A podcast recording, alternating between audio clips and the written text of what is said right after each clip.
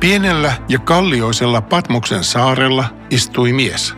Hän oli tavallaan vanki, sillä hänet oli karkotettu tuolle saarelle, koska hän oli julistanut Jumalan sanaa ja kertonut Jeesuksesta, ja sitä eivät Rooman keisarit ja hallitusvalta suvainneet. Oli sunnuntai, jota kristityt olivat alkaneet kutsua Herran päiväksi. Olihan Herra noussut kuolleista juuri sunnuntaina. Karkotettu mies, nimeltään Johannes, oli yksinään ja hän ehkä istahti pieneen luolaan. Silloin hän äkkiä kuuli takansa äänen ja kääntyi katsomaan. Johannes näki hahmon, joka oli ihmisen kaltainen.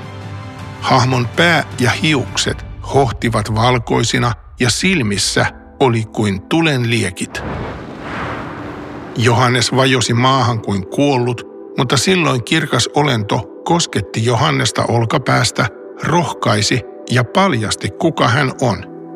Älä pelkää, minä olen ensimmäinen ja viimeinen. Minä olin kuollut, mutta nyt minä elän ja tulen elämään aina ja ikuisesti. Aina ja ikuisesti.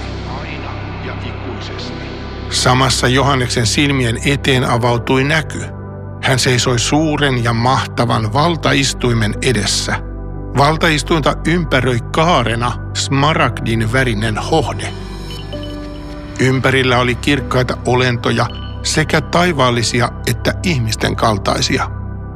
Ne kumarsivat valtaistuimella istuvaa ja ylistivät häntä, sillä istuimen valtias oli kaiken hallitsija, korkein kaikista.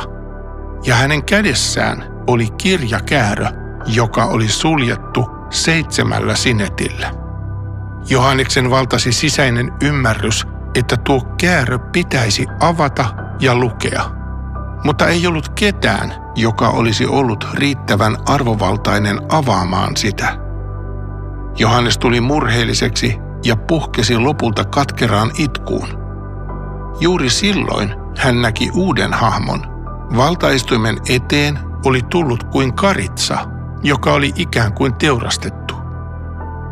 Yksi valtaistuimen ympärillä istuvista ihmisen kaltaisista olennoista selitti, Karitsa on Daavidin jälkeläinen. Hän on voittanut ikiaikaisen taistelun. Hän on murskannut käärmeen pään. Karitsa avaa kirjan ja pystyy murtamaan kaikki seitsemän sinettiä. Silloin Karitsa alkoi avata sinettejä ja jokaisen sinetin murtuessa Johanneksen silmien eteen alkoi avautua mitä ihmeellisimpiä näkyjä. Oli kuin filmiä olisi juoksutettu Johanneksen silmien edessä. Jumalan suuren kertomuksen tapahtumat vyöryivät kuohuvana virtana seikkailujen jokena Johanneksen edessä. Kunnes näkyjen virta tyyntyi ja alkoi virrata rauhallisesti. Johannes sai nähdä jotakin hämmästyttävää, jotakin, mitä kukaan ei voi kokea tämän elämän aikana, mutta joka on olemassa yhtä varmasti kuin tämä nykyinen maailmamme. Viimeisessä näyssä Johannes näkee uuden maan.